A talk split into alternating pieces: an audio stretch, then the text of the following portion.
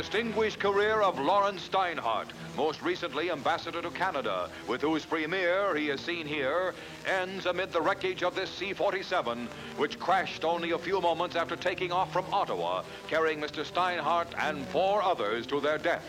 They never had a chance to use their parachutes, which now burn.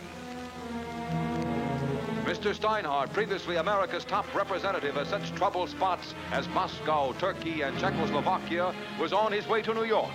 The sole survivor who bailed out after giving chutes to the other passengers said the crash occurred when an engine caught fire and exploded.